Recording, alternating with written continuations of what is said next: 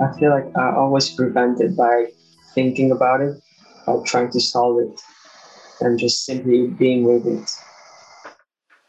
Yeah, yeah. Yeah, the mind is like uh, the little fixer. It, it, it wants to help us and it says, okay, give me a job. What do I need to fix now? Oh, there's some energy in the body. Okay, yeah, I'll help you to fix that. What do I need to do? I got to do something. Or, oh, there's a lot of thoughts. I got to fix them. Of course, the mind itself is the thoughts.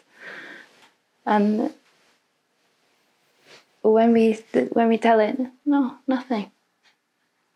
It doesn't like that because it wants to help. It wants to be busy.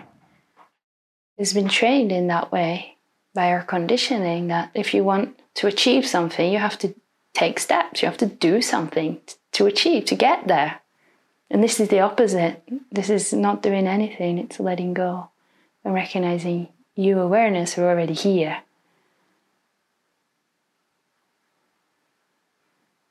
And it's great that you're noticing that old pattern of the mind wanting to do something and you're you're not engaging with it anymore.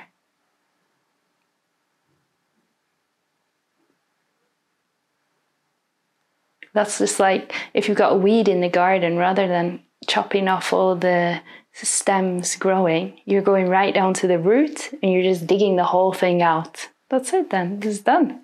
There's nothing to do.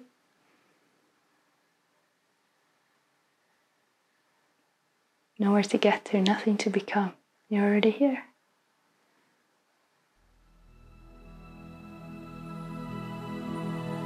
Thank you.